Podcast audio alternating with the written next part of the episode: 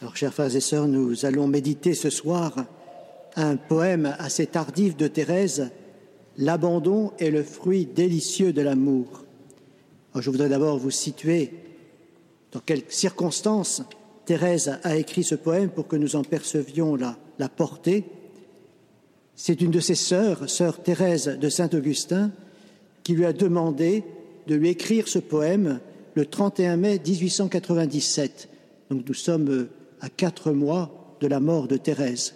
À ce moment-là, Thérèse ne se lève plus, elle est alitée, elle n'a même plus la force de tenir une plume, elle écrit avec un crayon. Elle avait déjà composé pour cette sœur, quatre ans plus tôt, le premier de ses poèmes, La Rosée divine. Et cette sœur, elle en parle de manière euh, étonnante dans euh, son manuscrit C. Je vous livre ce qu'elle en dit. Il se trouve dans la communauté une sœur qui a le talent de me déplaire en toutes choses. Ses manières, ses paroles, son caractère me semblaient très désagréables. Cependant, c'est une sainte religieuse qui doit être très agréable au bon Dieu. Aussi, ne voulant pas céder à l'antipathie naturelle que j'éprouvais, je me suis dit que la charité ne devait pas consister dans les sentiments, mais dans les œuvres. Alors je me suis appliqué à faire pour cette sœur ce que j'aurais fait pour la personne que j'aime le plus. À chaque fois que je la rencontrais, je priais le bon Dieu pour elle, lui offrant toutes ses vertus et ses mérites. Je sentais bien que cela faisait plaisir à Jésus, car il n'est pas d'artiste qui n'aime à recevoir des louanges de ses œuvres. Et Jésus, l'artiste des âmes, est heureux lorsqu'on ne s'arrête pas à l'extérieur, mais que pénétrant jusqu'au sanctuaire intime qu'il s'est choisi pour demeure, on en admire la beauté. Je ne me contentais pas de prier beaucoup pour la sœur qui me donnait tant de combats. Je tâchais de lui rendre tous les services possibles. Et quand j'avais la tentation de lui répondre d'une façon désagréable, je me contentais de lui faire mon plus admirable sourire et je tâchais de détourner la conversation. Souvent aussi, lorsque je n'étais pas à la récréation, ayant quelques rapports d'emploi avec cette sœur, lorsque mes combats étaient trop violents, je m'enfuyais comme un déserteur. Comme elle ignorait absolument ce que je sentais pour elle, jamais elle n'a soupçonné les motifs de ma conduite et demeure persuadée que son caractère m'est agréable. Un jour à la création, elle me dit à peu près ces paroles d'un air très content. Voudriez-vous me dire, ma sœur Thérèse de l'Enfant Jésus, ce qui vous attire tant vers moi? À chaque fois que vous me regardez, je vous vois sourire. Ah, ce qui m'attirait, c'était Jésus caché au fond de son âme, Jésus qui rend doux ce qu'il y a de plus amer. Je lui répondis que je souriais parce que j'étais contente de la voir Bien entendu, je n'ajoutais pas que c'était au point de vue spirituel. Voilà la sœur à laquelle Thérèse écrit ce poème, cette sœur qui tout au long de sa vie va être convaincue euh, de cette amitié de Thérèse pour elle, qui n'en sera malheureusement, euh, je dirais, euh, avertie de la réalité que peu avant sa mort, quand quelqu'un d'indélicat lui fera remarquer que c'est d'elle qu'il s'agit dans le manuscrit de Thérèse. Et elle avait laissé comme témoignage pour le procès de béatification de Thérèse souvenir d'une amitié spirituelle. Ce qui dit la capacité de Thérèse de, de vivre la charité. Et c'est donc un acte de charité qu'elle va accomplir alors qu'elle est si malade, si fatiguée, pour faire plaisir à cette sœur, et pas simplement pour lui faire plaisir, pour lui transmettre un message spirituel. Cette sœur, en effet, avait fait le vœu au Seigneur de vivre l'abandon. Mais dans sa manière de percevoir les choses, il s'agissait de poser des, actes d'abandon, euh, je dirais, méritoires, pour accomplir la volonté de Dieu en se renonçant soi-même. Et Thérèse va lui dire ce qu'est le véritable abandon. Et elle va donc intituler ce poème L'abandon est le fruit délicieux de l'amour. C'est en effet très beau de vouloir s'abandonner à la volonté de Dieu. et tout chrétien doit avoir un tel désir.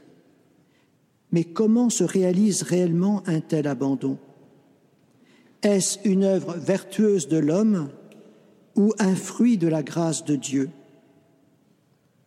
Thérèse va donc retourner la perspective de sa sœur en lui montrant que l'abandon véritable est à recevoir comme un cadeau de Dieu, car c'est un fruit de l'amour, de l'amour de Dieu. Il est sur cette terre un arbre merveilleux. Sa racine, ô mystère, se trouve dans les cieux. Jamais sous son ombrage rien ne saurait blesser. Là, sans craindre l'orage, on peut se reposer. De cet arbre ineffable, l'amour, voilà le nom, et son fruit délectable s'appelle l'abandon. Thérèse ouvre son poème par l'image de l'arbre et de ses fruits, une image bien traditionnelle dans la Bible, qui est évoquée lorsque l'on dit qu'on reconnaît un arbre à ses fruits pour juger de la qualité d'une personne. Un bon arbre produit de bons fruits, un mauvais arbre produit de mauvais. C'est un principe de discernement. Mais il y a dans la Bible un arbre qui fait exception. C'est celui de la Genèse, dont il est interdit de manger le fruit car l'homme n'a pas le droit de se saisir lui-même du don de la vie, la vie qui n'appartient qu'à Dieu, que Dieu seul peut donner. Et Thérèse reprend cette image de l'arbre, mais de manière très originale, parce que cet arbre, il est comme inversé. Il n'est plus planté dans le paradis terrestre, mais ses racines sont dans le ciel, dans les cieux. Étrange arbre dont les racines plongent dans le ciel pour se pencher vers la terre et apporter son ombre aux hommes, la protection de Dieu. Mais plus encore, c'est un arbre qui nous révèle la véritable source de la vie. Jésus est cet arbre qui se penche, qui accomplit le lien entre le ciel et la terre, et qui se penche vers notre terre pour lui communiquer la vie de Dieu, en venant le sauver. Et Jésus, à sa suite, nous appelle à puiser notre vie dans le ciel plus que sur la terre. Notre vie véritable, elle vient de Dieu et non pas des réalités terrestres. Aussi le nom de l'arbre, de cet arbre, est l'amour avec un grand A. C'est le nom de Dieu, pourrait-on dire. Dieu est amour. Dieu qui révèle son amour en s'abaissant vers eux. Bien évidemment, il s'agit de cet amour qui nous est révélé en Jésus lui qui reçoit sa vie de Dieu son Père et qui la reçoit de lui seul. Il est venu sur terre pour nous sauver de notre désir de recevoir notre vie de nous-mêmes, pour nous apprendre à recevoir notre vie de Dieu.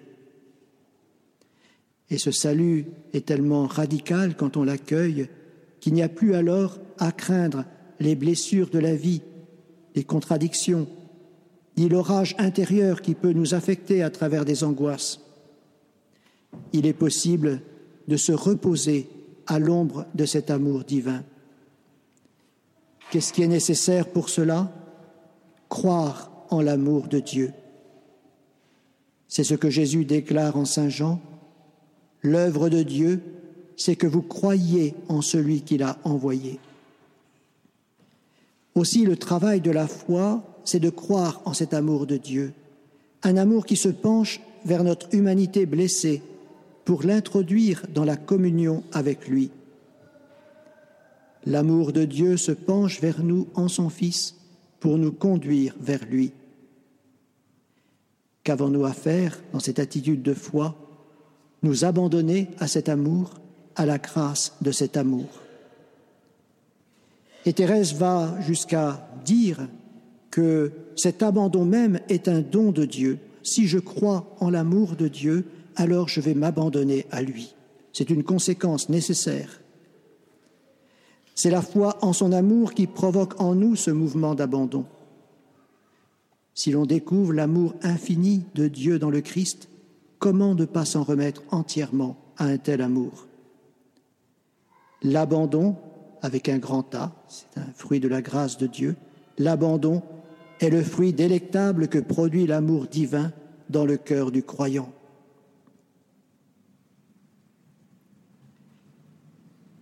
Ce fruit, dès cette vie, me donne le bonheur. Mon âme est réjouie par sa divine odeur. Ce fruit, quand je le touche, me paraît un trésor. Le portant à ma bouche, il m'est plus doux encore. Il me donne en ce monde un océan de paix. En cette paix profonde, je repose à jamais. Après avoir annoncé ce fruit délectable de l'amour qu'est l'abandon, Thérèse nous le décrit. Elle nous le décrit comme quelque chose qui se fait de plus en plus proche de nous. On commence par en sentir la bonne odeur, puis ensuite on peut le toucher, et enfin en éprouver la douceur, la douceur quand on le porte à la bouche et qu'on le mange. Une douceur infinie, un océan de paix. Et là, il n'y a plus qu'à se reposer. Le mot repos est un mot important dans ce poème, une insistance de Thérèse sur la nature de cet abandon qui est un repos en Dieu. Alors, dans ce repos, ce fruit est dès maintenant la source du bonheur, un bonheur qui a quelque chose de paradisiaque, qui anticipe notre repos éternel en Dieu. D'une certaine manière, avec cet arbre,